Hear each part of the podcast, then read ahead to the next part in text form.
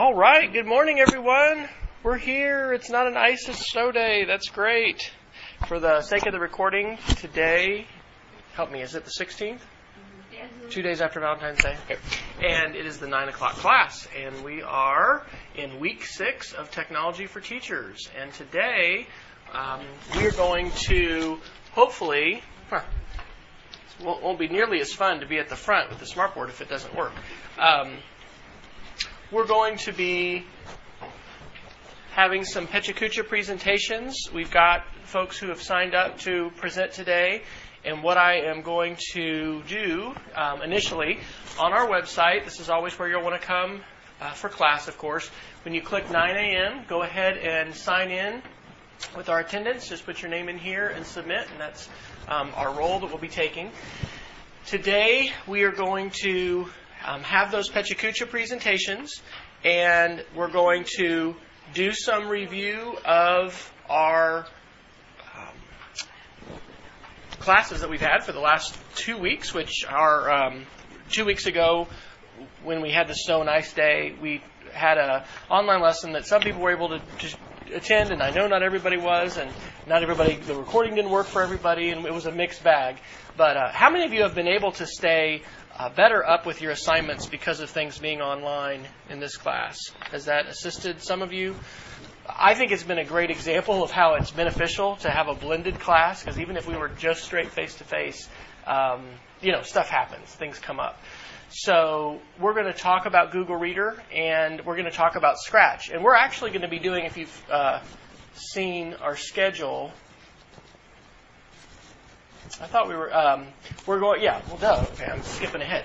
We're going to be doing Scratch for several weeks, and so today I hope we'll be able to introduce it, and you're just going to have an introductory assignment to go explore a Scratch. Um, project that somebody else has done, and then write a little post about that. Um, and then you've got your uh, your uh, Google Reader assignment that we're going to talk about. So, um, every time we have class, I will usually want to start by sharing a video and then talking about a little app. And so, how many of you watched the Super Bowl? Did anybody find any Super Bowl ads that they thought were great? The Star Wars one was the best. Star Wars one. Okay, I didn't see that one. I actually didn't watch the Super Bowl. The Star, you have to watch So, the Star Wars the. Star Wars one. And the Doritos one too. Okay. sprinkles it on the plant and comes alive. They sprinkle it on grandpa's ashes. Like, it comes alive. I actually, I mean, I am a football fan. I'm more of a college football fan than a pro fan. Um, but I really think that um, the best part of this, the best part of advertising, period, is the Super Bowl. Uh, anybody know how much it cost this year to advertise for 30 seconds? Three million was what I heard. And you know, there was that Chrysler ad they did about Detroit that was imported from Detroit, which I'm not going to show that one, but that's a two-minute ad. So think about 12 million dollars to have your attention for for um, two minutes. Did anybody see the Reply All video or, or ad? Um, this was Oh, yes, this is a good one because it actually well. I'll, let me prompt you with this. It was a 30 second ad on the Super Bowl. Um, Bridgestone, who did the ad, has it on their website, and they, this is the extended version. So this is a 60 second ad. I want you to uh, watch this and think about what discussions could we have with students and have in our class that relate to important topics.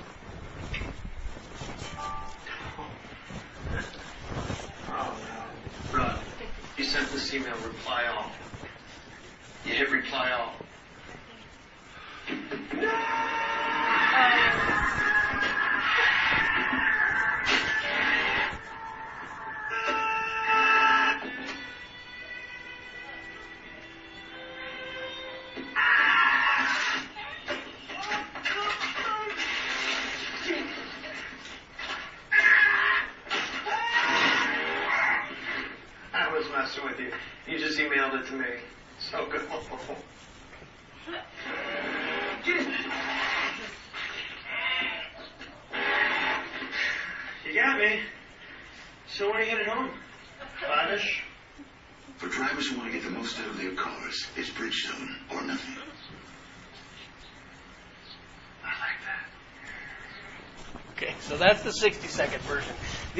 thing that's on Bridgestone's website is the behind the scenes. So this is a one one and a half minute video that is the behind the scenes about what was really in the email.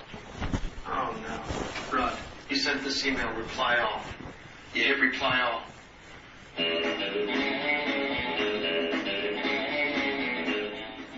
So, Ron, can you please tell me what this email actually said? Hey Rod, you know what it said? Profanity laced dirty joke. He's a big. It would make Brent blush. Are you going to tell me what was in that email? Okay, so Do you remember when we were at that, um, Hey, Raj, are you on site right now? I think there were pictures. photographs? Dirty pictures of him in his box. His bathtub, little rubber duckies around. He's got three marshmallows in one hand, two marshmallows in the other. You were going to tell me what the um, email said? Yeah. Okay, well, basically, I wrote it to Tom, right? Essentially, what it was is that I. Maybe there are no clothes. Maybe even worse, there are clues. Dressing as an infinitum. Dressed up like a Mesopotamian pharaoh with a crown and everything. Nice blood wind. A mole right above his tongue depressor and a bullfighter kit. But then it gets weird. I would crawl under my desk, quit. Probably throw hmm. up. Grabbing my stuff and running out the door. Probably move states. All right, so turn to your neighbor and visit with them about what you might discuss with students in your class or friends that you know or other people as a result of this video. What does this raise as issues? You have 45 seconds. Go.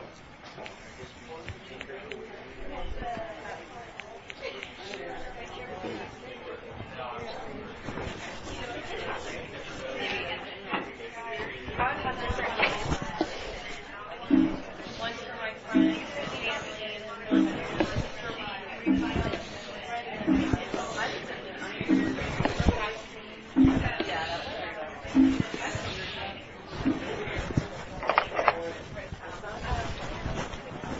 Yeah, like a Facebook kind of thing. Yeah, if you don't want everyone to see it, then don't put it on, don't put it on there. Yeah, or like meetings. Yeah, yeah.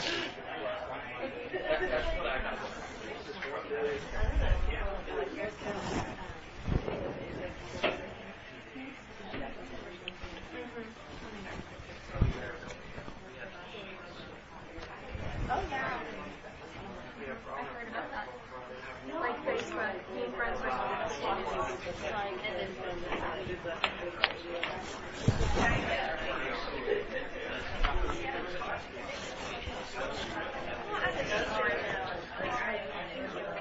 No, I actually had a, I was longboarding. Okay, so thoughts? What would you talk about related to important life and technology issues? Watch out what you say in email, right? You put it in writing, you never know where it's going to go. Even if it's in a private profile, how many friends do you have? You have 400 friends. Nothing can stop them from copying what you've posted, sharing it somewhere else. It can have a life that you never expected. What else? Always double check before you press send. Mm-hmm. Be really thoughtful before you press send because you really can't take it back. Has anybody tried to take email back? Like some systems will say return, you know, grab this email like Outlook will. Anybody ever had, you know, I have. It didn't work, you know, because I think that feature depends on them being on your same system, and you know, once you hit the send button, it's it's out there. Same thing with the text message. hmm Many times it's like, no, don't send that. That's right. Wrong person. And it's easy to forward, right? What is sexting? What does that refer to in the context of technology? Does anybody know? Texting about sex. Absolutely. Or sexting means sending a sexually explicit photograph. So in a lot of schools and a lot of places today, you have photographs that, you know, spread like wildfire. One of the things I was surprised to learn a while back is it is a felony in the United States to send any kind of child pornography. So any kind of nudity of a child less than 18, it's illegal to send it. We've actually had principals in our country who have, um, you know, had a had a confiscated a student cell phone that um, had um, pornography on it, and they forwarded that. Um, somehow they it got onto theirs, like the student forwarded to them. They said, "Oh, I'm going to forward this to my lawyer." Boom! You've just committed a felony, right? What do you want to do if you receive a text message like that that has pornography on it? If you're at school, um, it, it probably is best to get the police involved if there is um, child pornography there. Even if you delete it on your phone, of course, it's still possible. It's still there. They can still, you know, find it. Um, it's a serious thing, and I mean, there have been kids charged with felony offenses, you know, for forwarding. So there's the whole law side of that, but then there's just also the safety side of it, right? Boys and girls. You need, I mean, what is the most dangerous thing to talk about online with strangers? It's a three letter word that starts with S sex, okay? A lot of us have, you know, posted as far as that dolphins video that we watched a couple weeks ago and thinking about bullying. And, you know, bullying is an issue, but it's also really the case where the research shows kids who are at risk face to face are most at risk online. Okay? What's the big danger and fear with the predator danger? It's kidnapping, right? It's somebody coming and taking the child. Well, the vast majority of those cases are people who know the child in person, and when they don't, they have talked about sex in advance, and the child knows, or the person, because they're adults too, to do this, they know they're going to meet someone who they have talked to about sex. It's not a wise thing to talk about sex with strangers online. Okay? If you have students in your class who are isolated, who feel alone, who don't have connections to significant adults, who aren't in activities, they're at risk, right? Those kids are most at risk online as well. So we need to talk with our students, and of course, this depends on the age. We're not going to talk to kindergarten and first graders about, you know, don't talk about sex on Club Penguin. You know, that's probably not happening. But I don't know what age you know you think is is best to start talking about it, but um, one of the things we don't do a lot in school is explicitly say what the dangers are, and the dangers are talking about sex with people we don't know, um, writing things that could get forwarded to others and sent to others. When I do presentations on internet safety, I explicitly say, and probably more to the to the girls than the boys, but everybody, never let someone take a picture of you naked. Never do it. I don't care how much you love them you will lose control over that photograph. And there is no telling where that image can end up and what can happen with that. And um, does anybody know of a case of sexting in a school that you've heard of or in our community where something like that's happened? There's a fellow in my men's group whose granddaughter here in Edmond at one of our high schools it just has about ruined her life because the photograph she sent to her boyfriend suddenly was on hundreds of students' phones, you know, within a day or two of it being sent. So there's different public service announcements and things that, that highlight that. Um, but these are serious issues, right? The good news is it's not all bad. Technology is like a tool, right? I can go get a shovel and I can do some very wonderful things. I can plant a great garden with my shovel, you know, or I could, you know, kill a snake or use it as a weapon to hurt hurt somebody. So tools, the, t- the computer is more protean. That's a nice Scrabble word. It comes like some Greek word or Roman word that means proteus. If you look up protean, it means flexible. You can change, right? What can I do with this computer? Well, I've got a webcam now on the back of that, you know, computer and on my laptop. I can video conference with somebody, right? I can, I can, um, you know, access information. I can blog. I can do all kinds of things. And so that freedom and that power is a lot more than we're used to having in our pocket. And so students today are equipped with incredible power And that's part of what we need to be talking about, not just one time and one lesson, but on an ongoing basis. So, bless you. I think that humor is a great way to get at sometimes some serious issues, and so um, I thought that was that was a good, you know, a, a good teachable moment. So if you came in late, make sure that you click on uh, 9 for our week 6 and you go ahead and check in with our attendance. Um, what I would like to do is uh, show you an example of an app. So those those videos I have linked in there, that was Reply All Extended and re, uh, behind the scenes, those were YouTube videos. What did you notice about the way I showed those videos today? Uh, I, we talked about QuietTube last time, and it was quiet, right? We didn't have comments, but I didn't use QuietTube today. What did I do? I had it downloaded and I use QuickTime Player. So a little later in the semester, I will have a page and show you explicitly some different ways of downloading. There's a bunch of different methods and techniques for that. That's a really nice thing because I didn't have to wait for the internet.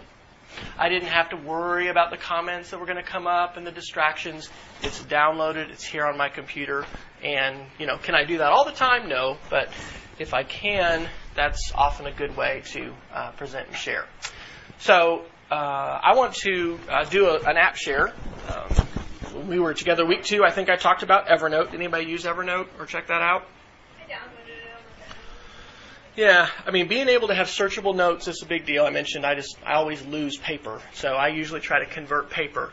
Um, another thing that I'm really excited about are audio recording apps. And so the one I'm going to show you today is called Cinch. And it's free and it is not only available for iOS devices, which when I say that I mean iPad, iPhone, um, iPod Touch. It's also available for Android and it's completely free.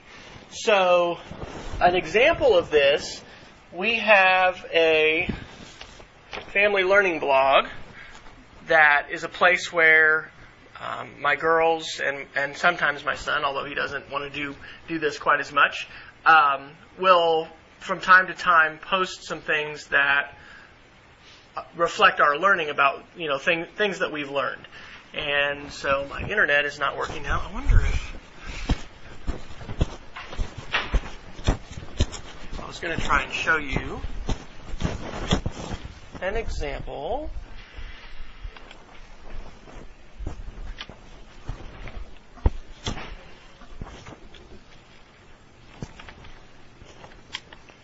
See if I can do this a different way.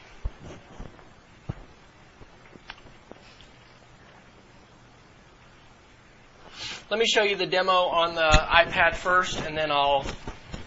I'm going to flip. I, I don't have this program to share my screen on the on the Windows computer, so I'll show you this first, and then I'll switch over to the Windows computer.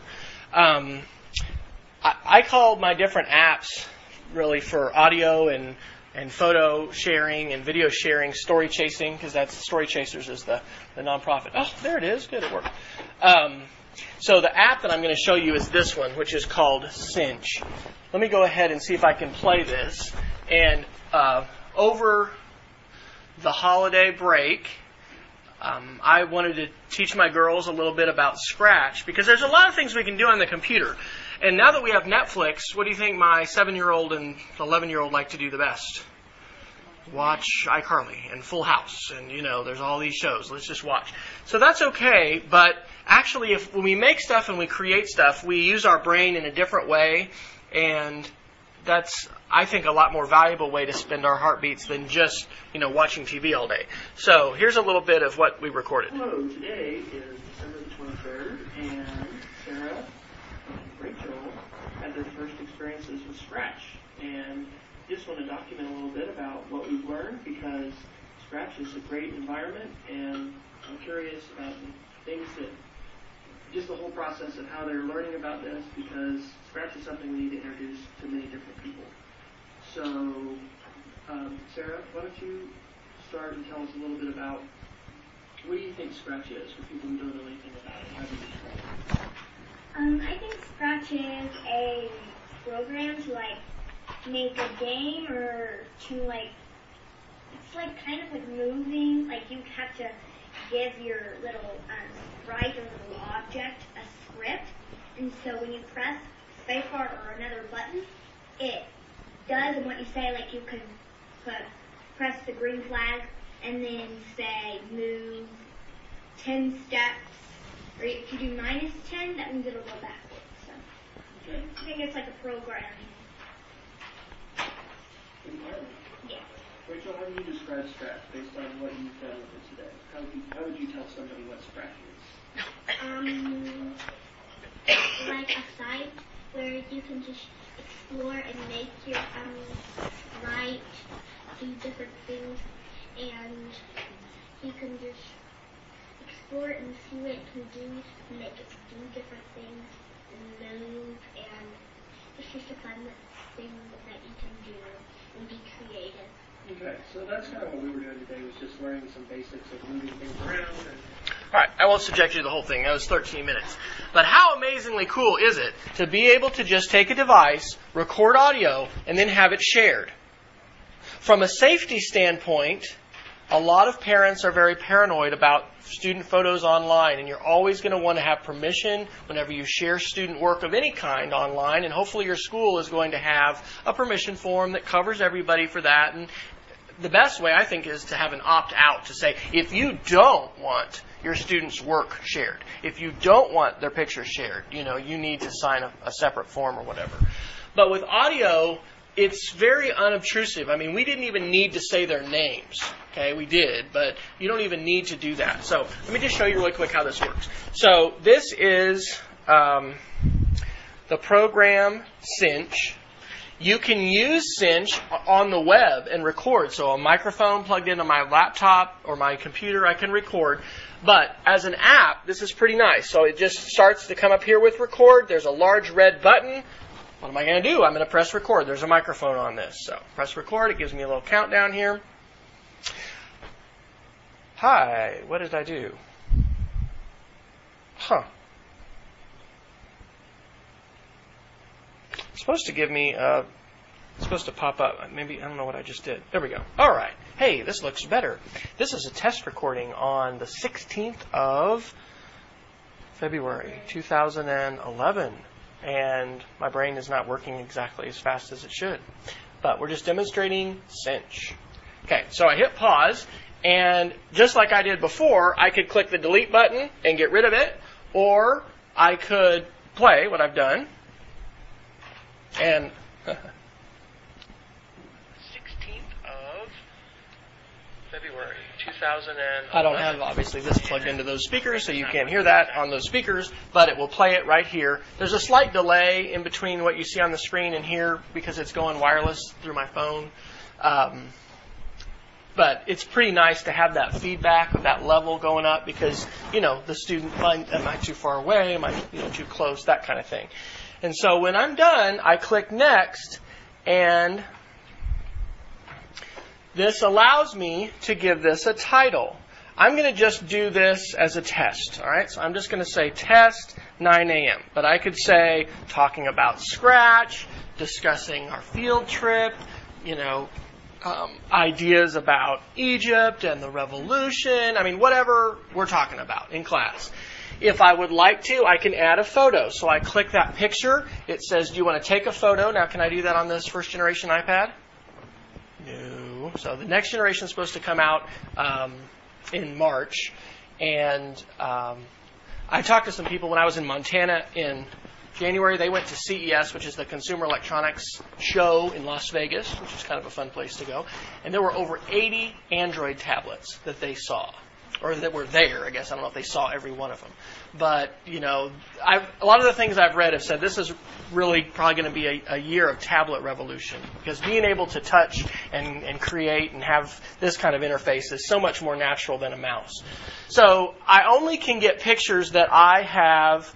Um, I've saved previously. Okay, so I have I've put this picture on my device earlier. I, I can't just take one, or I could go download one. Um, I can change that, so I can save a picture. Um, here's a story that Rachel was doing during our snow day, um, so I can put that. Cinch lets you create some different albums. So I have one for family. I have one for technology. I'll put this one in my technology one. Uh, what is this tag current location? What, what, what do I need to think about before I do that? What's that going to do?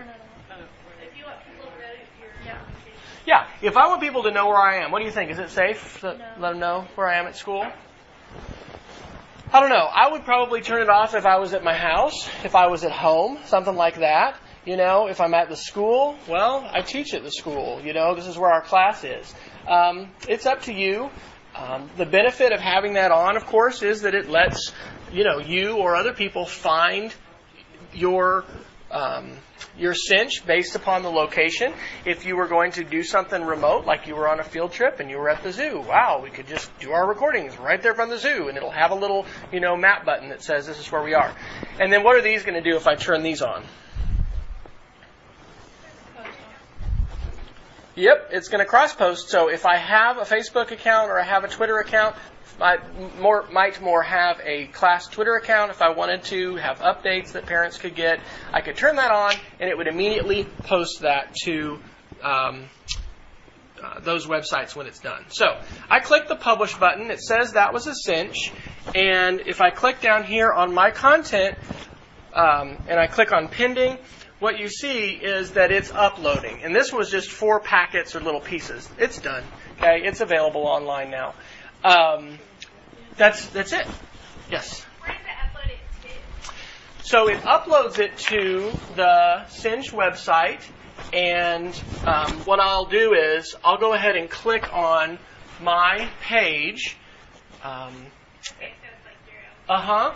Yeah, it creates your own page, and so what I'll do here.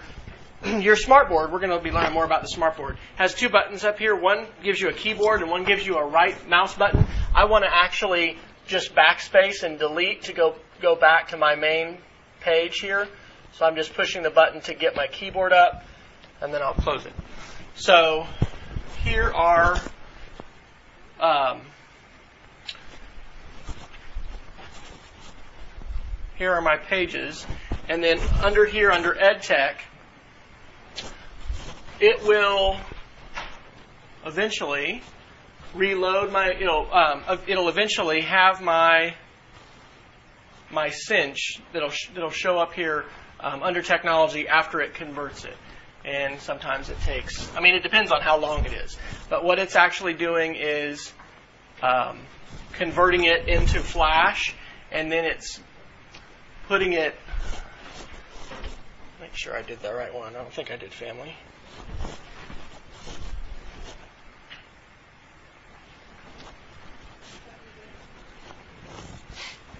So it's, I mean, we're immediate.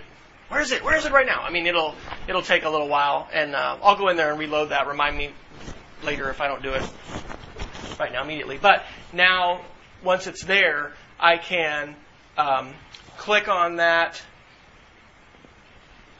post.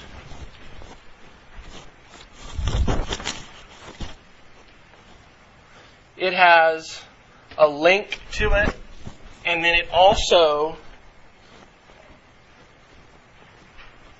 has an embed code. Not being able to click on it very well. Um, it has embed code that I can copy. Any other questions? Yes. Uh, can you do it through like text messaging? Um, no, I don't think this this particular one. I mean, there's so like, could you send the link to people through text messaging, or do the recording? You'd have to have some way of, of transferring the recording up to the internet. So the app itself can, you know, re- it'll it'll record on a different kind of device, but it has to be connected to the internet and send the file up, and then you get a link that you can share. So you could you could share the link um, with other people using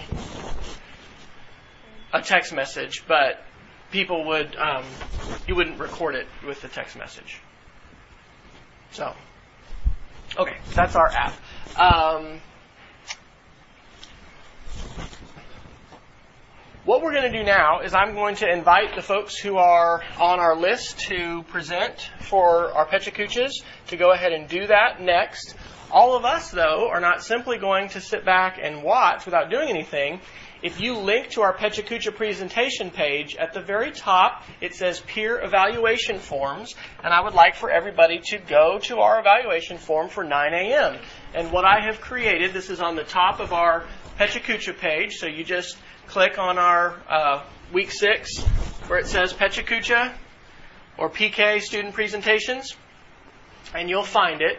Um, this is the form. So this is the same thing that I showed you when I did my demonstration in week two. And I've got our names of folks who are on our list Mary, Lindsay, Katie, and Adam. Um, if for some reason you are not ready and you don't want to go today, we can we can switch you to a different date. But hopefully you guys are ready to go. And what I'd like for each person to do is um, you'll bring your uh, if you've got your PechaKucha on a flash drive. Uh, well, actually, let's just ask.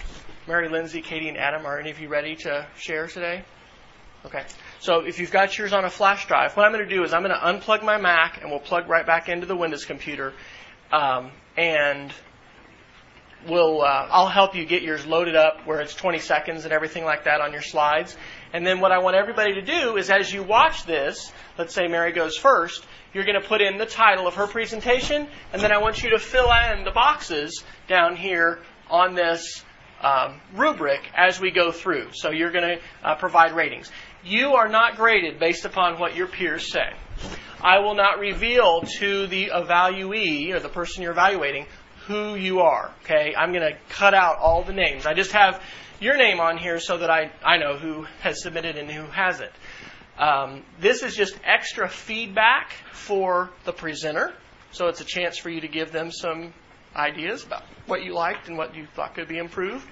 Um, it's also hopefully a good example of how we can utilize a rubric and we can utilize forms like this to help our students understand what our expectations are. Okay, because this in this form it includes, you know, the things that that you'll be graded and assessed on as far as this presentation. So we're going to be very kind and forgiving with everybody, but especially this first week. Um, this is the first time for students to share and everything like that, and um, you guys are going to do great, I'm sure.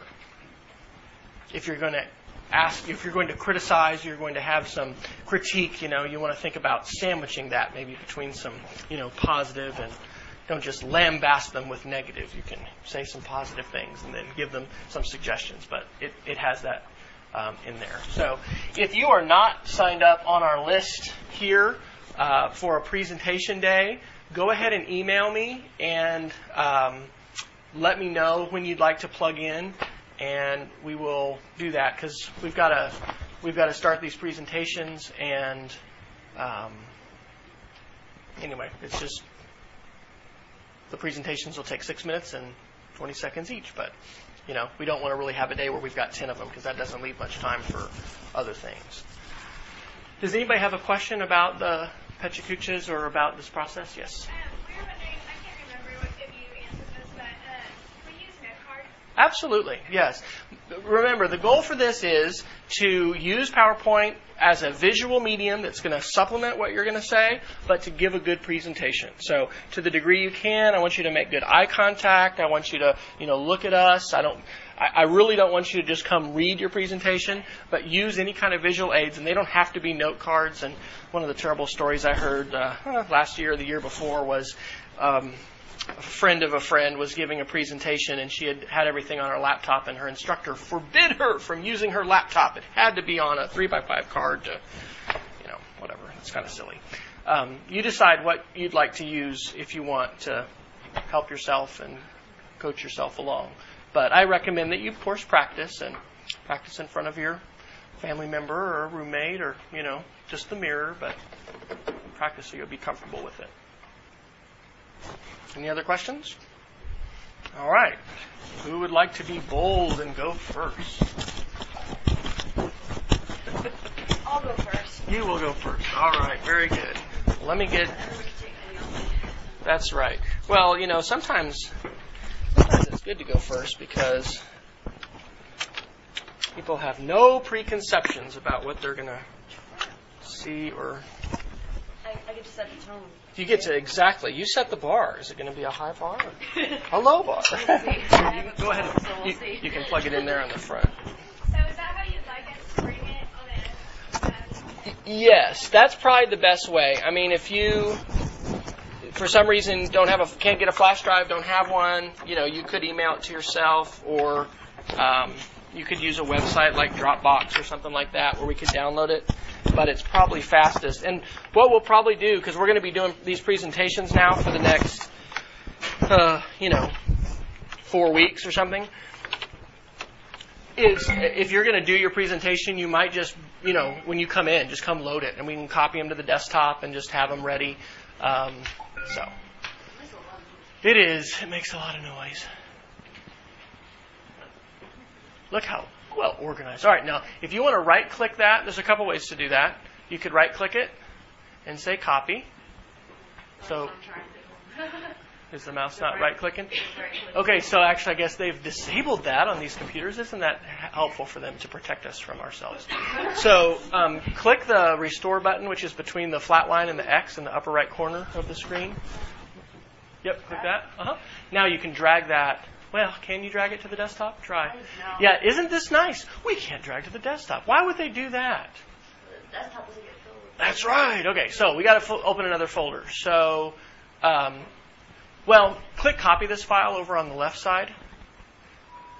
All right, and then if you select the place where you want it, let's put it in my documents. Yeah, just click uh, copy. Okay. Theoretically, if I go to my documents. So theoretically, if you go to my documents now, if you go over to date, uh, make that. Um, there you go. Um, if you make that a little bit wider, uh, go to the bottom right corner of the window and stretch it out a little bit. Click on the date modified column at the top. So, yeah, click that. And then click it again. One of the benefits of doing a sort like that when you have the detail list is you can always get the most recently changed file up at the top. So, anyway, you can now safely remove your USB drive and then just go double click your PechaKucha file. And that's okay. You know, I'm so excited. I think there. Do you have a browser? Is there Chrome on your computer? Because I had asked last semester for us to have another web browser, and you might just click on the Start menu to see. The, anybody have a guess? Go ahead and double click your file, or did you?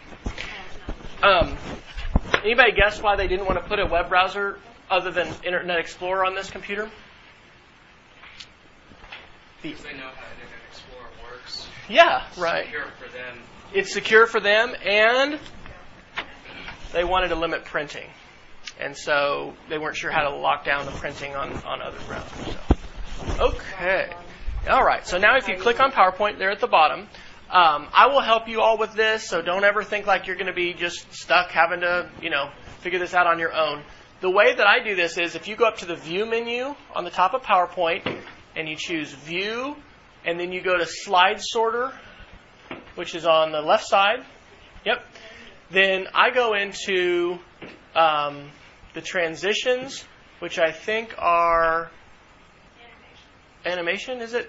They, of course, PowerPoint. They have to change all the things around to. There's already transitions.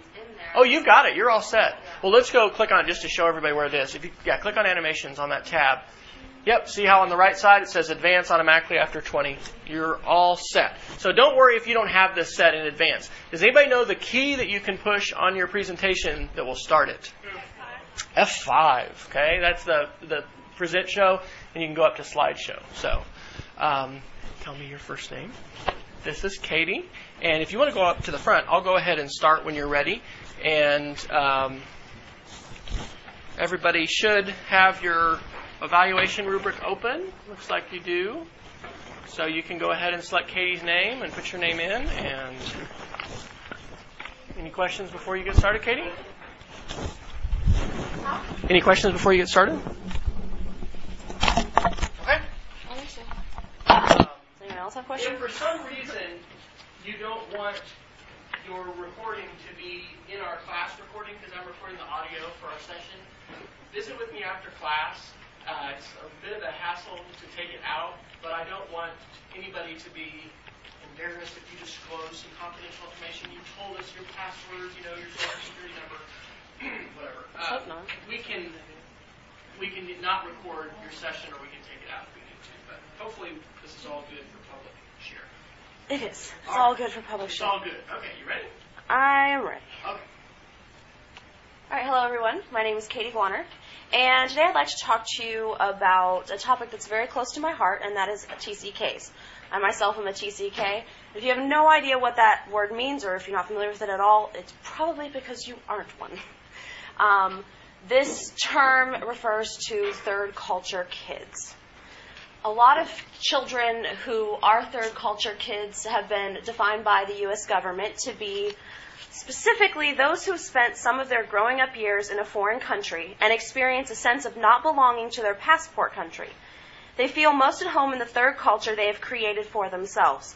Little understood by American schools, what TCKs want most is to be accepted as the individuals they are. And that obviously is like everyone else. TCKs are missionary kids. They are military kids, military brats, as some people like to call them overseas. Not that they're brats, but um, also embassy children, diplomatic children, anyone who has been raised in a foreign culture for most of their life, usually. Um, TCKs in particular have a number of traits. They tend to communicate on a different sort of interpersonal level with other people. They also tend to be multilingual. They tend to make relationships very quickly. Usually you see children on a playground who make relationships quickly with one another. Typically, TCK adults or TCK teenagers do the same thing.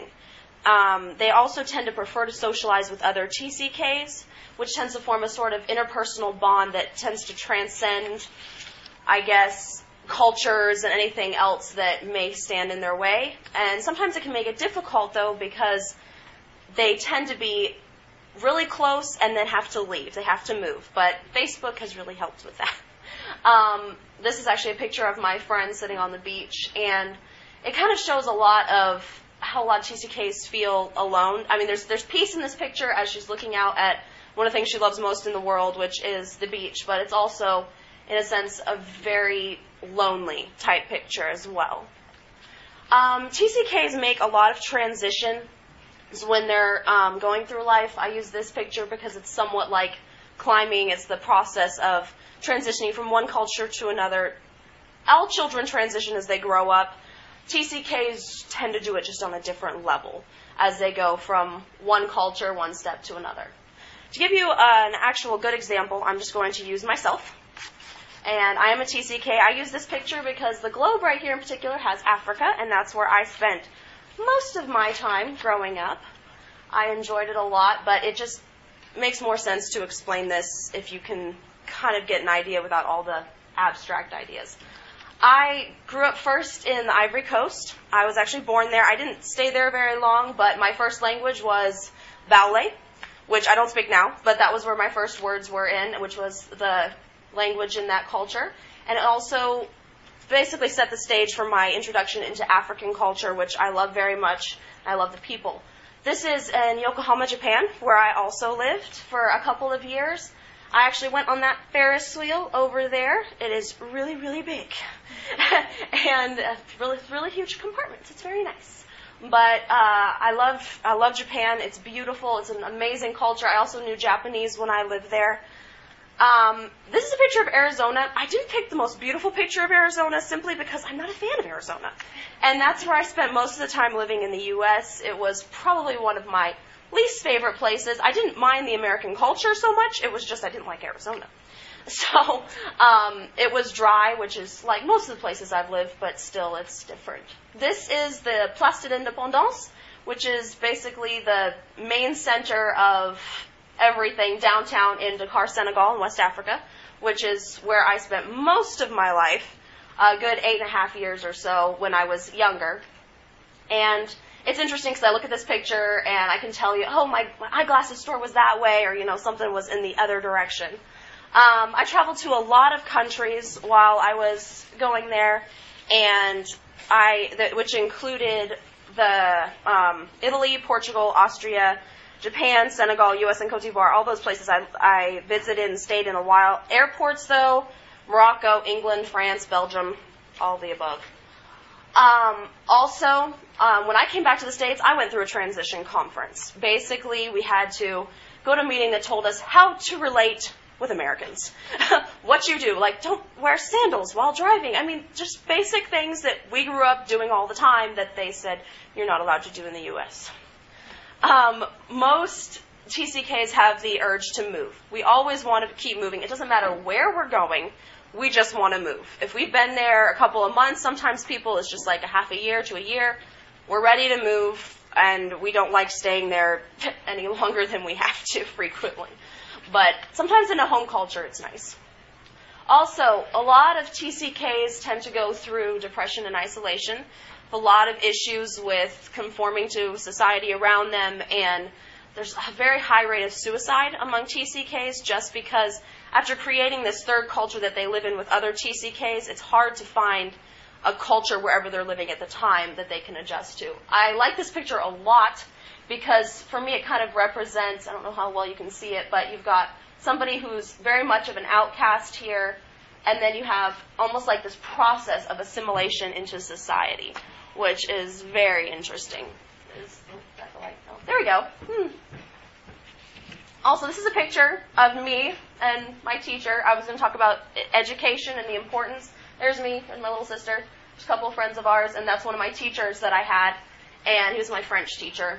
Very close to him, but basically, there is a huge part in education that you have to think about when you're dealing with TCKs, and that's that you need to listen to them. You need to be there for them. The worst question to ever ask a TCK is, What is it like where you lived? Because most Americans, to be honest, don't want to hear the full answer. When you ask that question, most people think, okay, it was fun, it was different, you know, but TCKs will want to tell you everything because they will expect that you want to know, whether you want to know or not to sum it up, basically, just like every child, every TCK wants to be recognized and appreciated for the individual that they are. They may be different, they may be considered an oddity here, but in truth, they are just like everyone else, and they just want to be considered individuals. Thank you.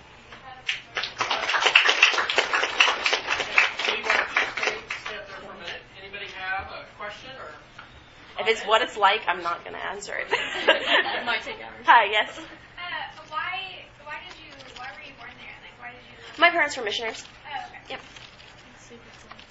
Yes. What does TCK stand for again? Third culture kid. Sorry if I didn't re-specify that.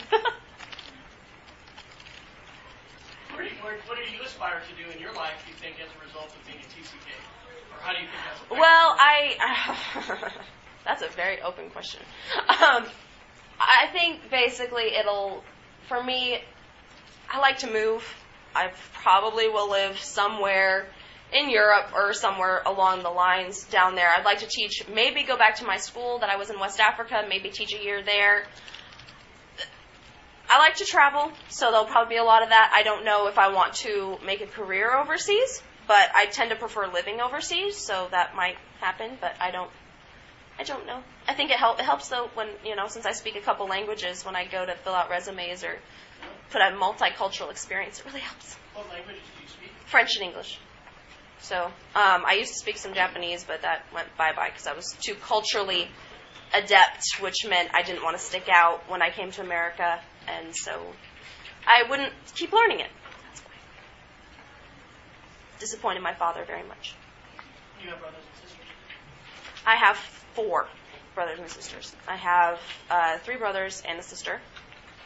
So. Are they living in different parts of the world now? Or? No, they're all younger than me. They're all living with my family. Um, but it is interesting to see the language transitions and how it really affects TCKs. My mom almost wrote some sort of paper on it. When you change TCKs, especially when they're just learning their language to another culture that has another language, it actually can really affect their speech patterns. So for some children, it really helps them, and but for most children, it can really stunt their um, language growth. Here now? Yeah, they're uh, not by complete choice of their own, but they they're taking 24/7 care of my grandparents. But they moved their mission field here. They work with. Uh, teaching students ESL and a lot of people on the USO, UCO campus. Actually, my dad works with um, a lot of the Asian and um, Hispanic groups on school campus.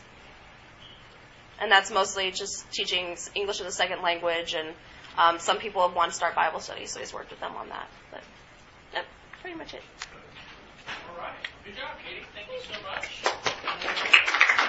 Please go ahead and fill out your evaluation for her and we have another volunteer who will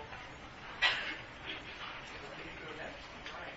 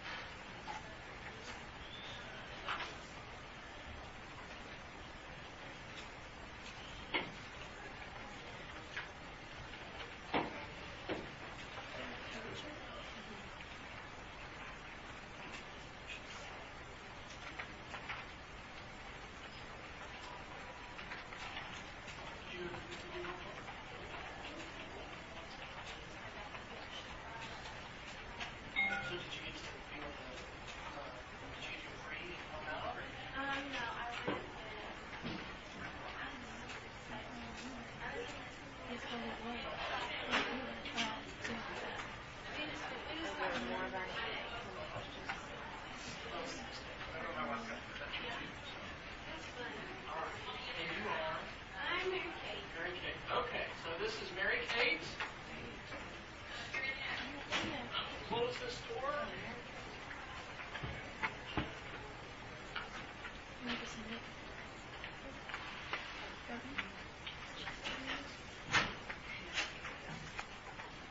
right. Do you have any questions? Okay. When you're ready. Okay, I'm ready. Um, yeah, and you, and hopefully Oh. after you click submit, it just lets you click back to the form. Did that work for everybody? Yeah. Do we, we have to put something in every slot? Uh, I think it'll ask you, it requires some text, but if you have, you know, no ideas for improvement, just say, you know, nothing or it's all good. Or you have to put some text in there. Hi, everybody. I'm Mary Kate, like I said. Um, my presentation is over the organization called To Write Love on Her Arms. Um, if you don't know what it is, it's a nonprofit organization that um, seeks to help people that are dealing with the depression and the effects of depression um, and what it can do. Um, I know this is kind of an intense topic, but it's very real to a lot of people. There's about 121 million people that suffer depression. Um, think that's around the world. So the main idea of this organization is to provide hope for people that are victims of this. Um, this is Jamie Tworkowski. He's the founder of To Write Love on Her Arms. Um, now he is an inspirational speaker. He's spoken um, all over the country, and now he's going around the world. Um, he's been interviewed by like NBC, MTV, a lot of people, just because of one story that he wrote when he about um, his experience when he was trying to help a friend. She needed help. She was denied, um, excuse me, entrance to a drug rehab center. Um, she was doing very bad, and what he and his friends were doing were trying to raise money to help send her to drug rehab. And this is Renee. Um, she's the friend. What was happening was she was really depressed. Um, she had thought about committing suicide, and she was self-mutilating, and she was carving things into her arm that reflected how she felt about herself. And so, what he wanted to do by the time that he raised enough money to send her to rehab, he wanted her to have the feeling that she could write the word love on her arm instead of what she was feeling about herself. And that's where the name To Write Love on Her Arms came from. Um, Renee is doing well now. She wrote a book called Purpose for the Pain, and she's going across the country speaking to people, trying to reach um, people that were going through the same thing that she was going through. It's just she tells her story. Um, she reads some of her journal entries. Um, you have helped more than you know. I picked this picture because I thought it really explained um, this organization. They people from To Write Love in Our Arms have been to 40 different countries over the world. They've responded to like 15,000 or so personal messages of people that that needed help. Um, one big thing that they're known for is support from bands. Um, when they go on tour, they they always do a show, and this is a guy from Switchfoot. If any of you know who that band is, but Switchfoot's the first band that started wearing "To Write Love on Our Arms" T-shirts while while they were um, playing their shows. Love is the movement, and that's actually the name of a Switchfoot song. And so, on some of the T-shirts, they started um, putting slogans from songs with permission, of course, um, in selling the T-shirts. So some of the bands are Switchfoot, Paramore, Evanescence, um, Forever the Sickest Kids. If, I'm sure some of you guys have heard of them. These are just some of the merchandise that they sell. T-shirts. I have sweatshirts. I have a bracelet. If you can see it, but um, the reason I have a bracelet is because one day I was out here just on campus, and I was with my sister, and we met Kellen Hodgson. He's the president of the UCO chapter, and they're just out writing the word love on people's arms with sharpies, just because they're trying to raise awareness for the for the um, organization. And we didn't know what it was, but we, he explained it to us, and we were like, yeah, yeah, we'll do it. So we wrote love on our arms along with just everybody who was walking by. I don't know if maybe some of you were there, but the next day we found out that um, one of my our little brother's classmates had committed suicide, and I was just so like shocked that not only had this person committed suicide, but this organization that I didn't even know anything about. The day before it happened, you know, we were writing love on our arms, and this his name was Clint. Um, he played baseball, and this is a shirt that they made in remembrance of him. So, um, because of Clint, um, that's really why. I didn't really know him that well, but still. Um, everyone at the high school started writing love on their arms, and then we had more people doing it at the school um, for the whole next week. And so, even though it was a sad time, it brought a lot of people together. Um, the UCO chapter is very new. Um, to Write Love in Our Arms just started um, putting installations at the universe at universities all over the country two years ago, and UCO is in the second phase. So just this school year, we just got to write love on our arms. Um, there are meetings twice a month if any of you are interested. Um, they're on Wednesday nights and there's going to be two main projects this semester. Um, the first one is there's 1 800 Suicide is the biggest suicide hotline in the country. And what they're trying to do now is switch it from um, a phone line to make it a web chat because kids, instead of calling or like going to a counseling center, they're more likely to now you know, get on a web chat and talk to somebody. So they're trying to get counselors on there 24/7. The next thing that is going to be happening is April 13th. There's going to be a benefit concert here at UCO, um, and Renee, the first um, person from To Write Love on Our Arms, Jamie's friend, is actually going to be here speaking about her um, her experience and what she went through. So if you want to find out more, there on Facebook or on Twitter. Um, you can ask me and I can get you in touch with Kellen. And so the main thing is to always try to spread love, and you never know what someone's going through. And that's it.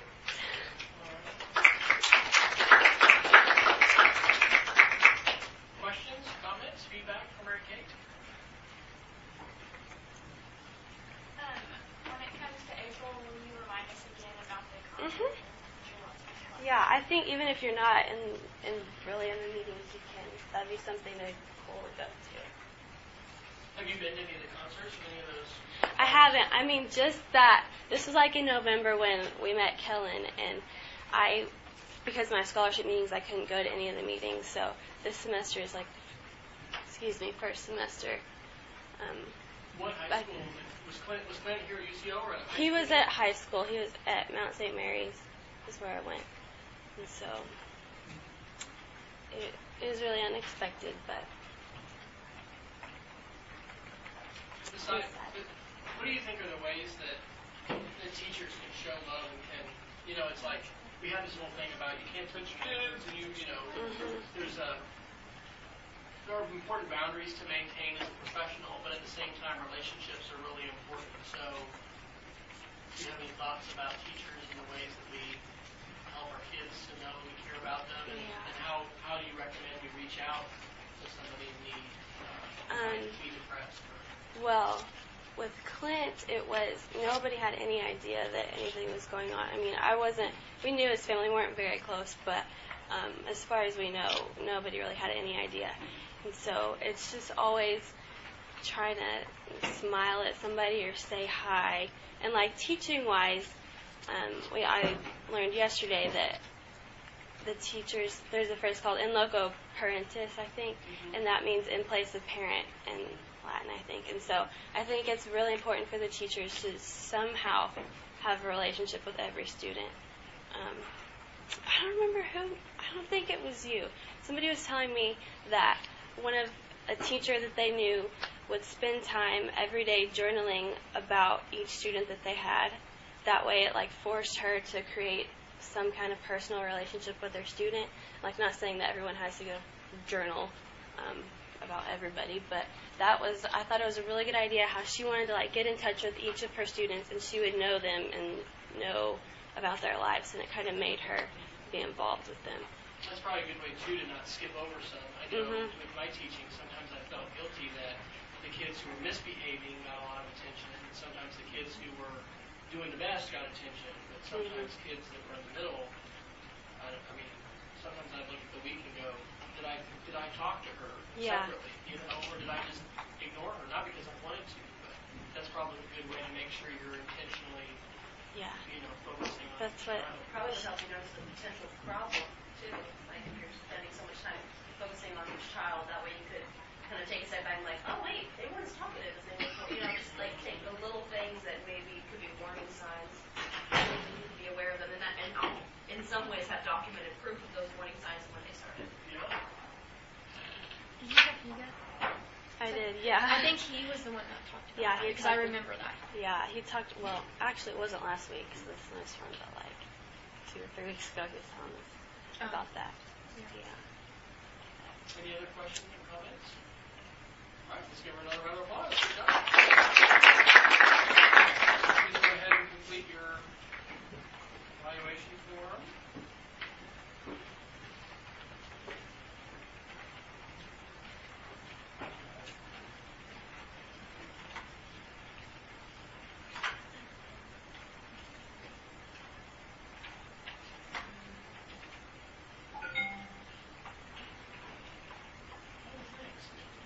It's uh, called a gel scan, and you can uh, spend thirty dollars and you can get all the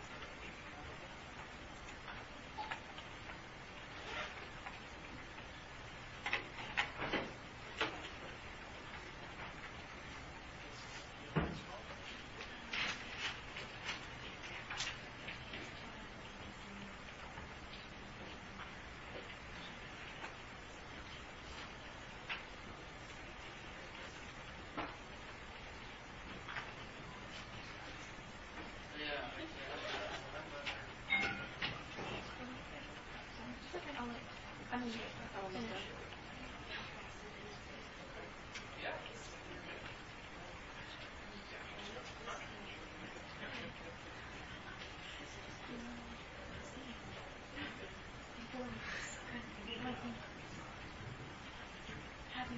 right, this is Lindsay.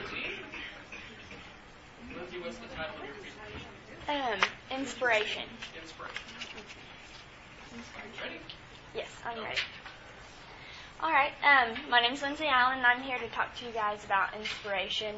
Um, I find it a very important part of our lives to be inspired by something. I think it gives us motivation to keep going.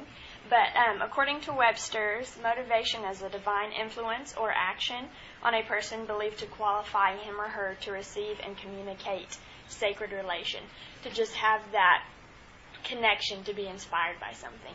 Now, inspiration I think is contagious. Have you ever been around someone who is very happy or in a good mood and it sort of rubs off on you and then you're happy? Or someone who comes in with a bad attitude and it can change the entire room? Well, that's how I feel inspiration is. If you love to do something and you are able to share that with someone else, they may find a new passion for it as well. Now, inspiration um, can be used in many ways. You have to find out what it is in your life that you love to do. For me, I love to speak. I love to work with children. So that's where I found my um, I found my career in speech pathology. Um, inspiration is also a chain reaction, just like I said. If someone comes in with a great um, attitude or something, it will connect you to it. But it's a chain reaction in the way that it will cause you to help someone else, to help someone else, to help someone else. It's like the branches that never end. Um, inspiration is also a chain reaction within yourself. It gets you thinking about what you love and what you want to do. For me, it was um, speech pathology. I like to be a speech pathologist. And I, like I said, I love working with children and I love one on one. I just sort of found everything that I enjoyed and put it together, and so I'm going to do speech pathology and put all, my all into that. Now, I want to tell you a personal story about myself, um, about elementary school. We'll go back into those days of fun. And there was a woman named Miss Heidi. She was a mentor to me who inspired me. I never knew about inspiration until now as an adult. I find out it's important. And I realized all the things that she did for me. She um, was my extended day teacher. Has anyone in here heard of extended day before? It's the after school program that you go to, and I'd be there about two and a half hours each day. But Miss Heidi, she was the kindest, sweetest, most caring person I'd ever met. She um, always wanted us kids to have fun. She wanted us to enjoy our time there instead of it just being her job and she has to do it and you can get out and go and let her get paid. It was something she loved to do. I wanted to be like her. I wanted to be older and just love the kids. And it rubbed off on me even as a child to treat the other children kindly. She let me help with everything. I mean, we had snacks every day after school, and she let me help make the little crackers, or the, we'd have the, uh, is it Nutella? You know, the little chocolate spread. She'd let me help put it on the bread. And she just, even till this day, was just an inspiration to me. If I um, find myself to need a mentor, I always go back to Miss Heidi because she loved me. Um, I even saw her at my graduation she came, and I hadn't seen her since elementary school, and she brought um, some books over inspiration for me just to keep going on with my life um, and to take her teachings on. And so that really meant a lot to me. But what I want to talk to you all about is how this can relate to you personally, because as we're going into our jobs, um, we don't want to go in having a attitude of, oh, this is just what I do, this is what I chose, it's not really what I want but as something that you can teach, that you can um, inspire other children to be. You want to have great self self worth. You want to go and you want to do your job. You want to say, at the end of the day, I think I may have helped someone, or I may have opened their eyes to show that they are worth something, that they can take their lives and be inspirational and go on and help someone else. Now, it will also help your students. I know that I've never loved reading, but when I'm around someone who will show me reading in a new way to be creative with it, um, they've inspired me to enjoy something I may not have. And that's important for us as teachers because students aren't going to want to learn math and they're not going to want to learn certain areas that we may not even enjoy. But if we can make it fun for them and inspire them, will this not help them when they come to college? Now, it's also very awarding um, this may end up in the extreme of you getting Teacher of the Year. This may end up in you having that self worth to go and do further things, promotion. People will see what you're doing and they'll want to get involved because of um, just your attitude. Now, I put this up here because I want you to think of interesting things. Like, how can I actually do this in my classroom? You want to be um, interested in what the students care about you want to relate to them. I thought this was a good picture of how men and women tend to not relate. But let's switch it over to to students. How we want to relate to them, show them how this will affect them in their lives, um, connect them with friends, just show them that it's not just work and things they need to know, but how they can use it. Because we're being taught things that we need for a reason, and show them the reason that they're needing to know these things. Give them hands-on exercises. Do we all remember in math the nine trick for multiplication? Give them things like that. Um, I remember in biology, even in high school, like I, I'm a very visual learner. So when I actually went in biology and we had the labs, I learned so much. and now also ask them questions. I don't know about you all, but sometimes a teacher cannot explain it in the way that you need it. And if you just only ask questions and um, ask them how this relates to them or ask them what they got out of it, then they'll be able to tell you. Now, um, I want to tell you my story about inspiration. Um, it's really come from my church and my passion and uh, love for life. I know that God has um, given me a brand new inspiration in my life, and that's to help others and to love others and to see people in a new way. And I just hope that you'll take this inspiration and find the parts in your lives that you know um, you need to sort of up your attitude or find something interesting about it and help others um, so that we can be, excuse me, be connected in this world. I know that sounds very cliche, but it's important that we know that we need each other.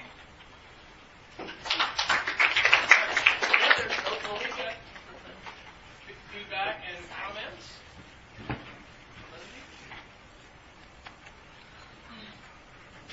Where did you get the math squad picture? Remember? Was that Um, an internet one or was it a particular place? Where did I get the picture? Yeah. I think I just went to the Flickr and then just put in um I think it's under reading and then inspiration. I You just saw there was something on the History Channel or whatever about all the Indiana Jones and all the background of that.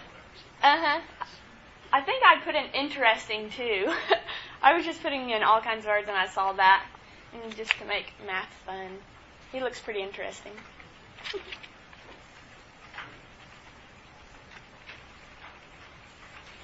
comments, questions? Okay, give Lindsay one more hand. Good job. All right. Please go ahead and fill out your evaluation and. Is Adam? Is Adam here?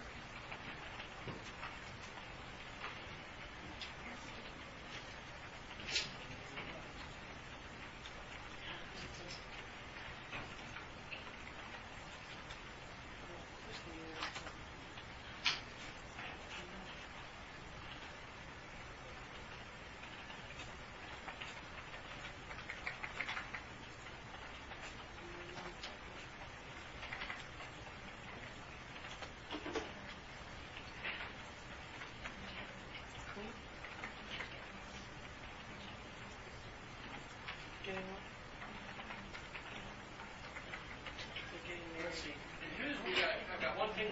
flash up next to it. Okay.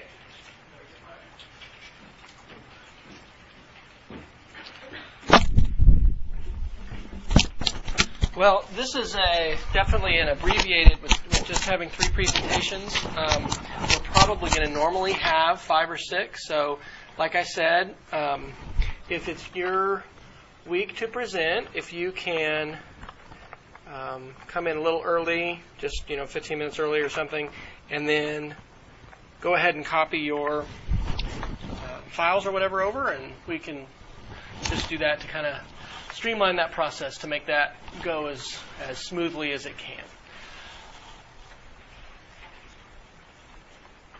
Couple things that I want to talk about, and then we're going to um, do a little discussion about uh, Google Reader and talk Scratch, because we've got 35 minutes left.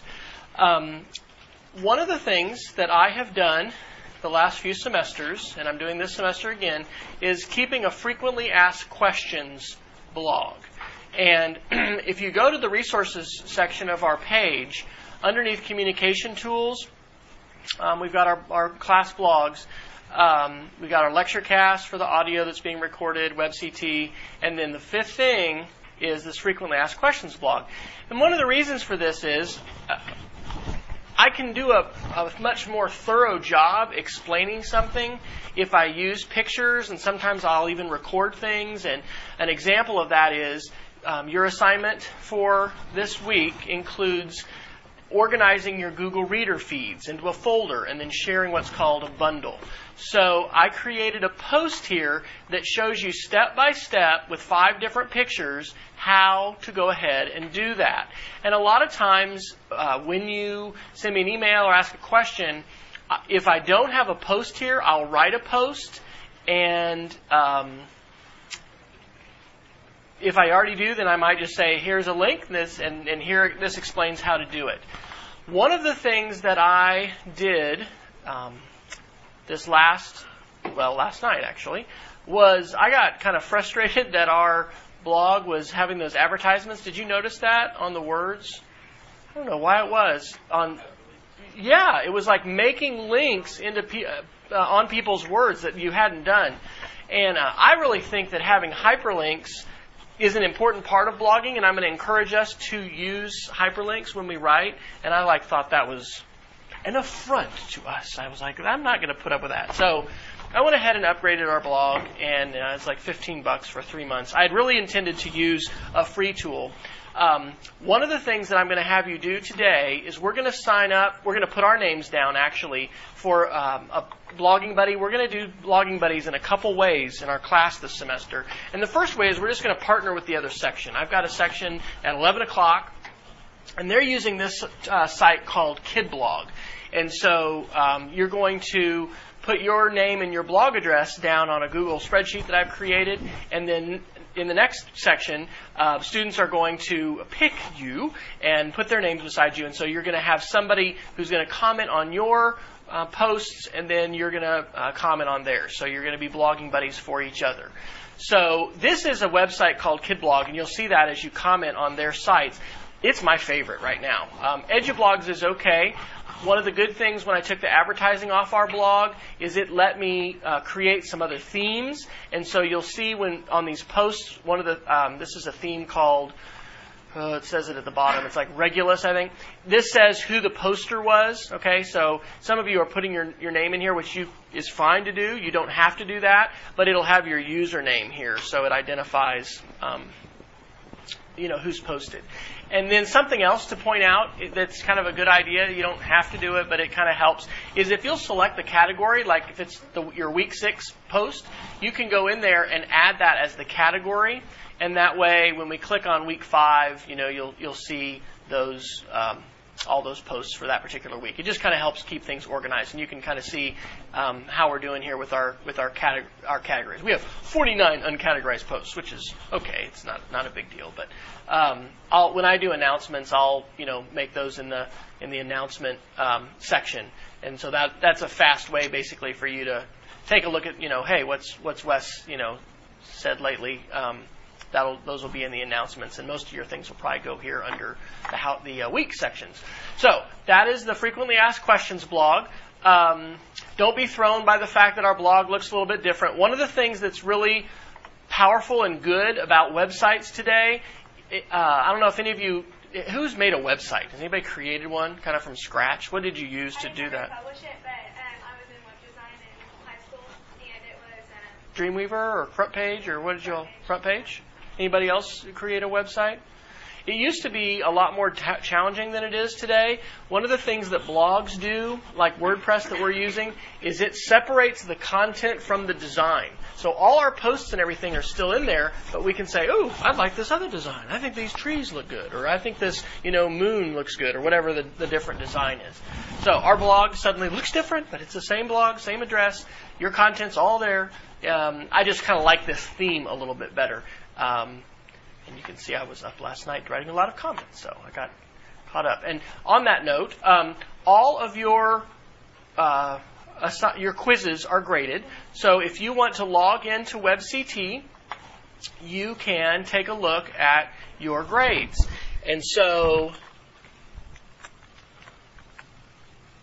when you log in to WebCT, on the uh, left sidebar after you go to our class, you should be able to click the link that says My Grades, and everybody who you know wrote their posts and have their links in there got full credit for our assignment.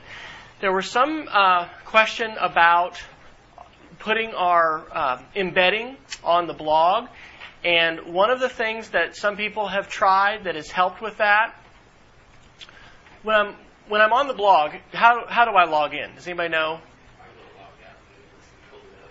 Okay. There's actually in the sidebar, and this was in the left, now it's on the right. there's a little section here that says meta, and these are like the administrator links, okay? So there's a link here to log in um, in the sidebar if, if you want to use that one. Um, it's always dangerous to put your password in in front of everybody. Uh, remember, before you leave class today, have we talked about this? Erasing your uh, history? Did we talk about that? Okay. I, and I'll try to remind you about that. I don't know. I'll try if I can every time, but just get in that habit. Every time you're done with our class, um, go up to Tools, choose Delete Browsing History, and I would delete all. Okay, I do that every time because if I don't, what happens?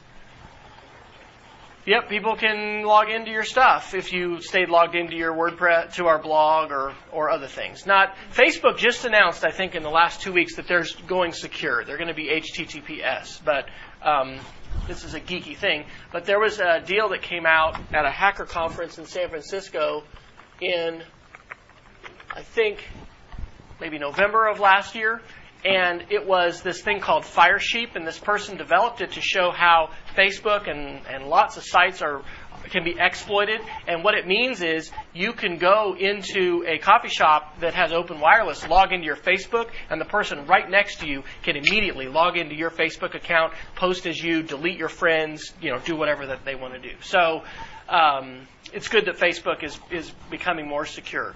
For us, being secure, part of that means after every class, delete your browsing history. Okay, just to, just as an, as an insurance policy.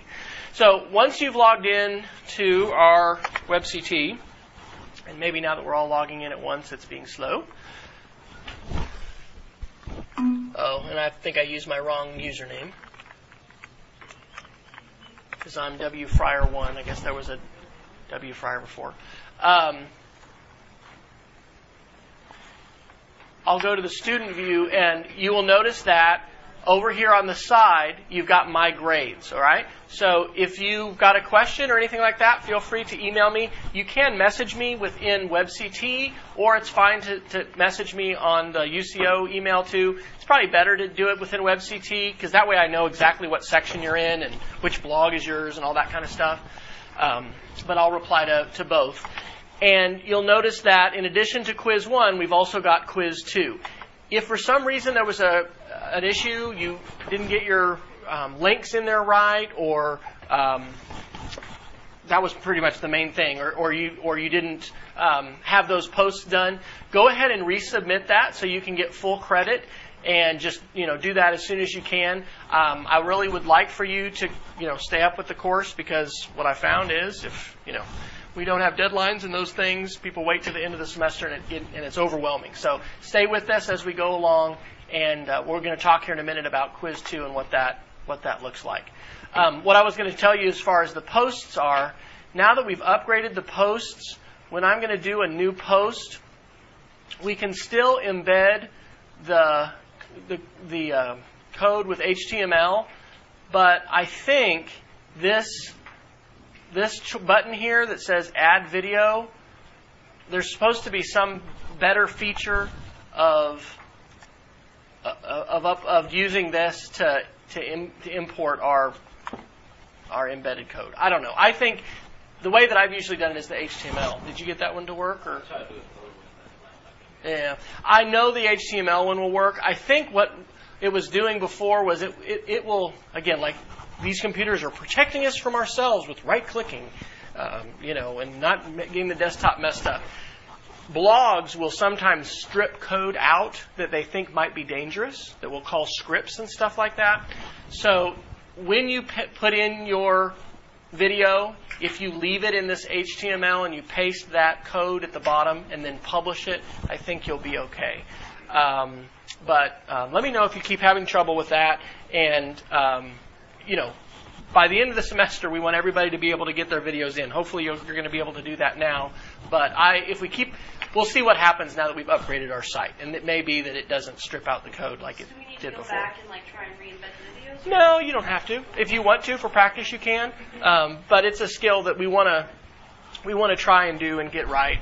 But uh, I'm I'm most interested in your thoughts and your thinking when you're doing your posts and I, I would like for you to practice using links and having a picture and, that, and those things. But you don't need to worry about going back. It's really a the checkpoint quizzes are really pass fail. Just just make sure that you're staying up with it, um, and I'm going to help you you know get it figured out so that everybody can get the embedding done and, and get the images in there. But don't feel like you got to go back. I'm sorry, could you repeat how that blogging buddy thing works? Yeah, let's do that now. So here on our week six, well, on our homepage, um, I've got a link right here that says Blog Buddies for week six.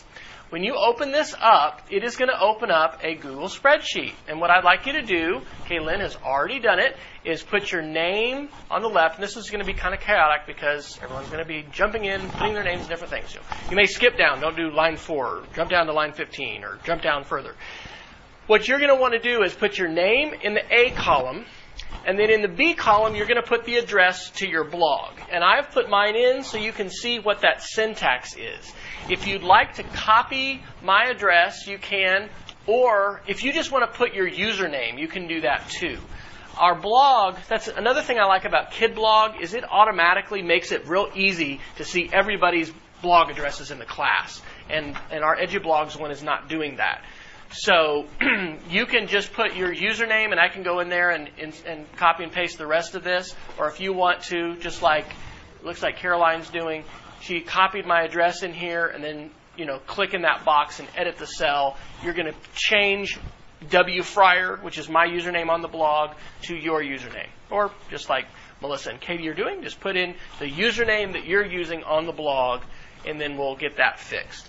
So what's going to happen next hour uh, or next next class is my 11 a.m. section is going to come in here, and they are going to put their name next to yours. All right, somebody's going to put their name next to yours, and so after 150, when that class is finished, or whatever time, you can go back to this and you'll be able to see who your blogging buddy is. So I would like for you um, to go ahead and, and comment on what they write for this week, and then they should do the same thing for you as well.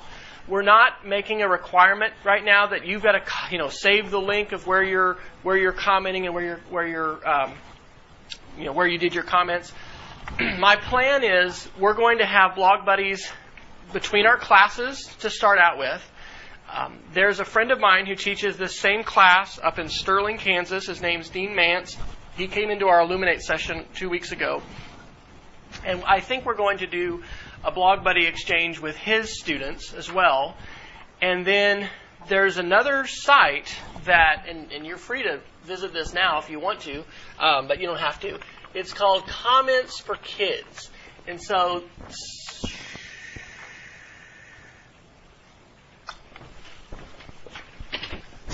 I like Google better than, than Bing. Let's see how Google does.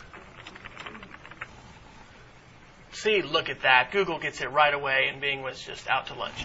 Um, this was originally a wiki that was set up, and now they have a, um, a blog site. So it's called Comments for Kids. Don't worry about going to this. It's just a, a preview of what's coming. But these are our, our uh, classroom teachers who are using blogs right now and would really like to have some relevant positive comments on their students' work. So we're going to we'll talk about that more um, probably after spring break. But um, we're going to start, you know, basically by being being um, an audience for each other. So we're using a free Google spreadsheet to do this. I kind of debated how is the best way to get this all matched up, and so this is the thing we're trying. But uh, Google Spreadsheet is real neat. You can see at the top here, it says anyone with the link. I've, I've set this so nobody has to log in. You can just, you know, put your information in. Of course, it's a little bit chaotic because everyone's in there at the same time. And, you know, people could put inappropriate things in there too. Um, I don't have control over that in the same way I would if I was inviting you with your email address and I then it documented, you know, who wrote what but it's a nice way in this in this kind of a situation where it's kind of like a piece of paper we pass around the class. Everyone gets to put their stuff on it, and you know we just we get to do it at the same time. Any questions about the blogging buddies? Okay.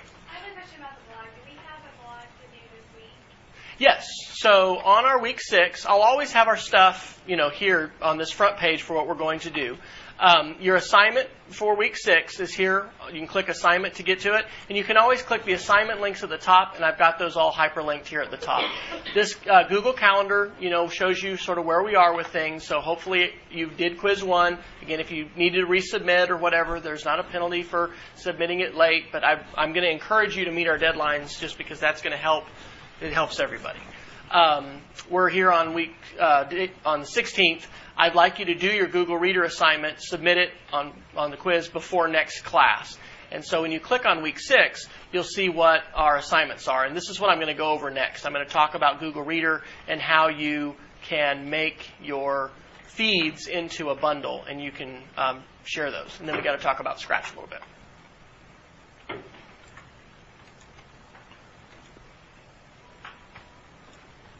Okay.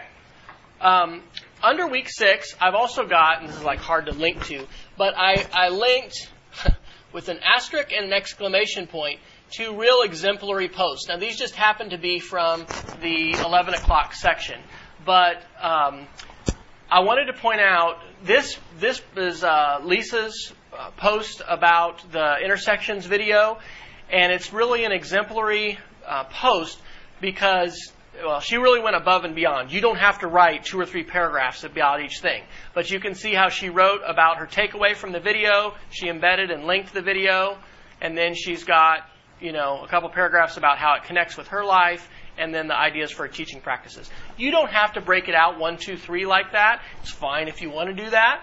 Um, here she's got the the picture and the image that she's put in. Um, but I just thought that was a that was a very good post, and it was um, a good example of following the rubric. And like I said, everybody got full credit for your posts this first um, this first time. Um, the next blog quiz that we do, um, you know, I'll look a little bit more carefully at, at following the format. Um, but that was something that wasn't. I mean, this has been a crazy. Sem- this has been the craziest semester I've taught so far to have so many snow days, and so don't uh, fret if you you know don't be intimidated by Lisa's here and think, oh my gosh, mine wasn't that good. It's fine. Um, but I wanted to show that to you as an example. The other thing I wanted to show you is on um, this post. Uh, anybody notice anything about the commenter here? Who's the commenter? Yeah, that's Darren. So um, one of the things that can happen uh, when we post things on the public web is people outside of our class can find posts and things that we write, and they might even write back. If at any time you are feeling like you don't want to be writing on a public blog, email me, talk to me, and we can set this up where you could do this within WebCT. I want you, if you're willing, to experience the benefit and the, the positive power of sharing ideas in a public forum like this. There is so much fear today about technology, about blogging specifically, and I hope that one of the you know clear things you take out of our class is, wow, you know, Wes really heard my voice and listened to my ideas in, because we were using a blog in ways that he might not have if we had just been talking in class because there's just so little time that we have face to face and every single one of you who wrote uh, or submitted your quiz, you know, has comments from me. I read every single one of those um, posts, which is half your post. I mean, you wrote hopefully four, and there were two that were on the quiz. But um, you know, that kind of thing, having 50 students in two sections, it, you know, we just we wouldn't have time for me to be able to listen to each thing that you're saying in that same way. So I want to bring that to your attention, not to scare you. Um, I'm never going to do something that's going to, you know, be intended to, you know, ridicule you or make you, you know, feel bad or look bad. Um, in this case, I had actually messaged Darren on Twitter last night, and I said, "Hey, one of my students, you know, wrote a real uh, good reflection, and I just wanted to know you're making an impact on our class." And so that's what he, you know, he went ahead and, and left a comment there too. So that may that may happen again in our class. I don't know. I wanted to let you know about that. Um, let's talk about Google Reader, and then let's talk about Scratch, and we're not going to have that much time to do Scratch. Um, if you would, go ahead and log in to Google Reader. Um, I'm just going to go to google.com And then up here in the corner of Google, I can sign in, and that's how I'll be able to get to Reader and all of the other things that I can access with my Google account.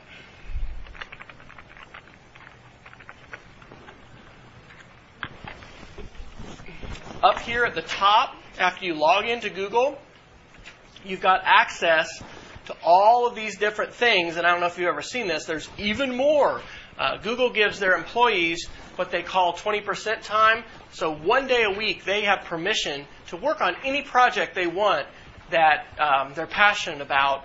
And then, you know, many of those projects become things that Google actually offers, you know, through their website. But we are on Reader, and so that's here under More. And you can also get to it by just putting the word Reader after Google. How many of you have had used Google Reader before this class? Did anybody use it, or did anybody use a different news reader of some kind? I, am not going to bo- bother to hook my laptop up again to the projector, but um, I will show. I'll try and show you next week um, an app called Flipboard, which is. Have I did I show you that during the first week? Have you all seen Flipboard before?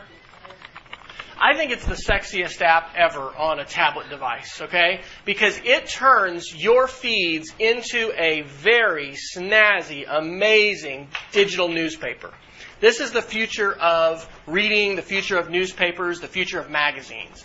It's not just subscribing to the USA Today or the Daily Oklahoman. It's also subscribing to people, subscribing to Darren Kuropatwa, subscribing to um, Chris Betcher, who did the presentation we did today, who's in Australia, you know, who, who's an educator. Um, being able to get information from those people. So Flipboard, I'll show you next week. It's an app, but it takes feeds and then shares them on your tablet device. They don't have an Android version yet. They just have a, an iPhone one.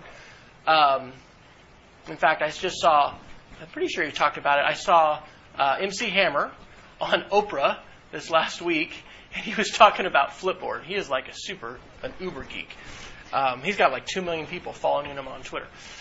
All right, so here's what you're going to do. You are going to find, um, hey, maybe we can do that. You're going to find some kind of feed that you want to follow. I'm going to say MC Hammer's blog.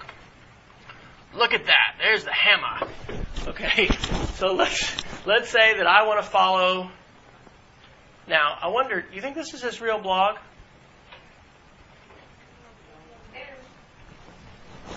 I'm thinking not. Now that that comes the first, you know what the first sign uh, that it might not be his blog is? It says August fifteenth, two thousand ten.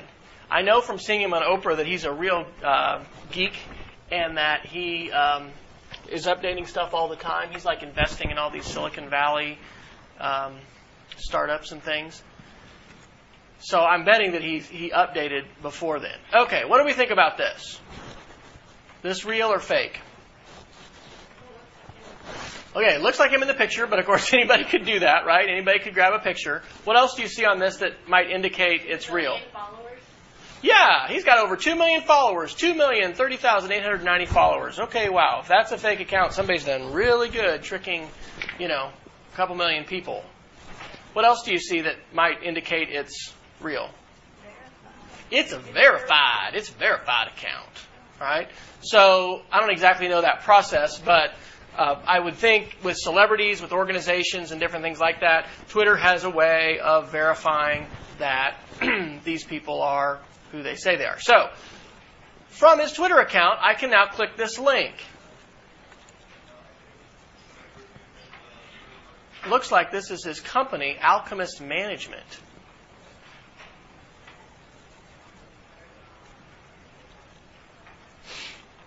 And I guess this is stuff. Are these fights that they're into? What is this?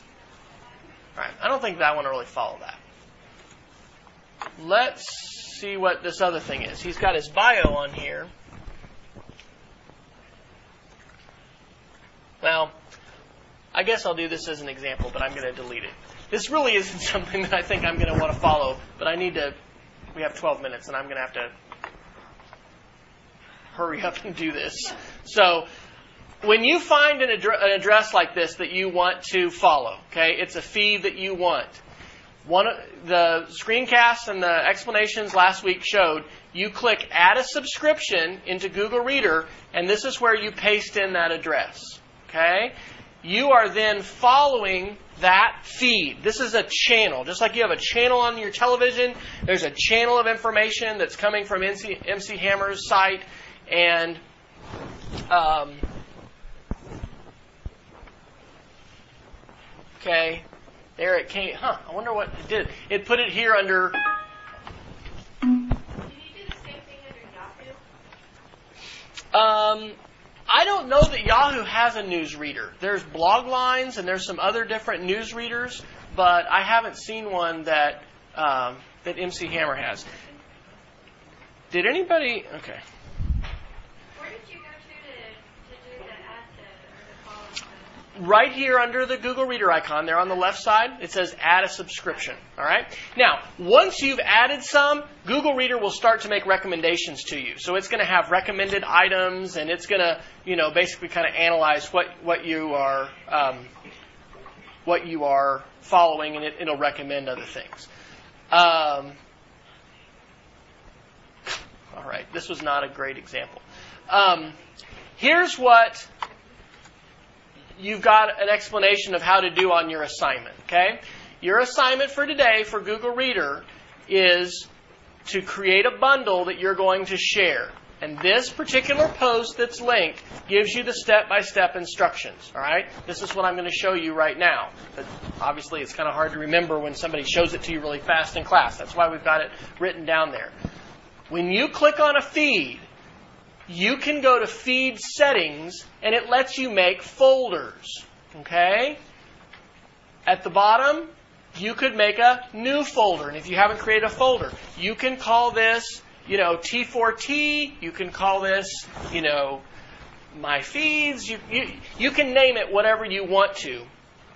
Um, this particular one, I don't even really I'm gonna I'm gonna create a folder that I'm gonna say tempor- temporary because I'm gonna delete this. I don't want to really follow this.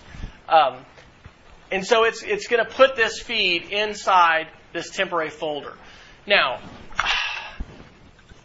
one of the reasons why I really hope, and I think they are going to install Google Chrome on this computer, is I really don't like Internet Explorer. Um, it is a slow browser. It is not standards compliant on a lot of things, and it doesn't work as well and as fast as Firefox and Google Chrome, in my experience. It'll still work, but this particular feed should show up now inside my folder called um, temporary. I don't know why it's not showing up there. So we're going to need a Google account to be able to do this. Right. In week four, part of your assignment that was on our website was that you were to create a Google account and you were to fo- and you were to follow ten different feeds. Okay. So if you didn't complete that assignment for week four, you need to go back here and follow these instructions. Okay. We we met in Elluminate, and you can watch that if you want to. But you can also just go to the Google Reader assignment, and it explains that create a Google account or create a Gmail account. That works too and that you need to use the Google Reader support site and subscribe to at least um, 10 different feeds. Okay? After you get your feeds into a folder, okay, and I've got several examples here. So I could go up to uh, Apple, okay? These are different feeds that I've subscribed to that relate to Apple. You don't have to, I'm not telling you what feeds to subscribe to. I just want you to have 10 things in there. The way that you get a bundle is there is a little arrow beside your folder that you click on and you're going to create a bundle. Remember, I've got this written down on our on our link so you can take a look at this. When you create a bundle and you save it,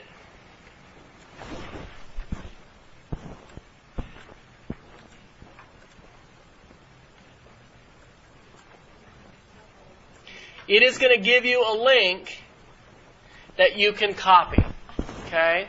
and that link that you copy is right there. You're going to need to go look at the blog and look at the, the FAQ in order to do that. This is what you submit for the quiz. It's one thing. It is just a link, and it's the link to your bundle um, of, of your feeds. All right. We've got six minutes. Let's talk a little bit about Scratch. Your video for last week was Chris Betcher talking about Scratch and introducing all of you to Scratch. Um, you've got your Google Reader assignment for today. There's no this week. There's no video to watch this week, but you're going to work on that Google Reader assignment, and then you're going to do a couple things with Scratch. First thing you're going to do with Scratch is you're going to create a profile on the website. Scratch is a environment that lets us create, make stuff, and share stuff. And that stuff can take a lot of different forms. We can tell stories, we can create games, we can make music videos, we can do all kinds of things with Scratch. Your assignment for this week says make a profile, which means you're just going to log in and create an account. If you want to use the same username, you can. You do not have to put your picture on your profile. You can be, with all your profile stuff, you can be anonymous if you want to. Use something else. But you need to create an account. And then it says browse the featured projects on the Scratch website. Okay? The featured projects are ones that have been noted by the, the Scratch folks uh, at MIT for you know being pretty creative. And let me just, in the five minutes that remain, show you a couple things um, that are examples uh, of, of Scratch. I have marked two things as favorites of mine. This is one that I found last October that's called the Monster Mash. Um, this this is a this is an um, example of an introductory project. The person who did this is pretty amazing. You can see over here there were 72 sprites and 225 scripts that went into this. I'm going to um, go ahead and click this link. And what it's going to do is it's going to open this up inside Scratch on my computer. Okay? So here's the Scratch program. And it is going to download this program, I'm going to go into the full screen mode here, and I'm going to click the green flag. And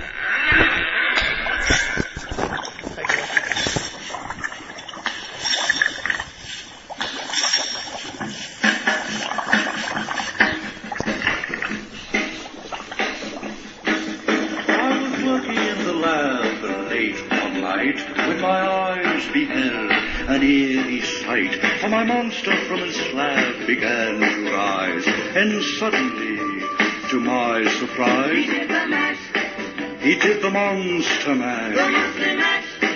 It was a graveyard smash. It caught on in a flash.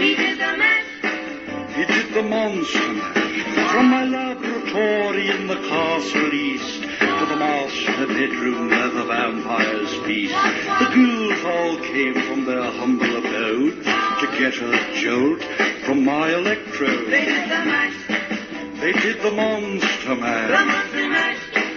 It was a graveyard smash. They did the mash. It caught on in a flash. All right, we won't do the whole thing. How old do you think the person was who created this? No, well, that, that, my kid, we do not have these skills yet. I would like to. Yeah, probably a young child, right? I don't know. I'm not sure how old, but you know, we are probably not in this class. You're probably not in this class going to create something that is this sophisticated and this complicated. All these different sprites they had and all these different scripts. You can go here and see there's all these different scripts that they did. This first week with Scratch, I just want you to explore and take a look at some different projects. And I want you to see some of the things that are possible. When you create your profile on the website, it is going to let you save things as favorites. So there's newest projects and featured projects. When you find one that you like, and uh, I haven't seen this one, but the featured ones are pretty pretty safe to look at as far as you know somebody at, uh, at the MIT um, has has taken a look at it and so it says take this then choose the substance you want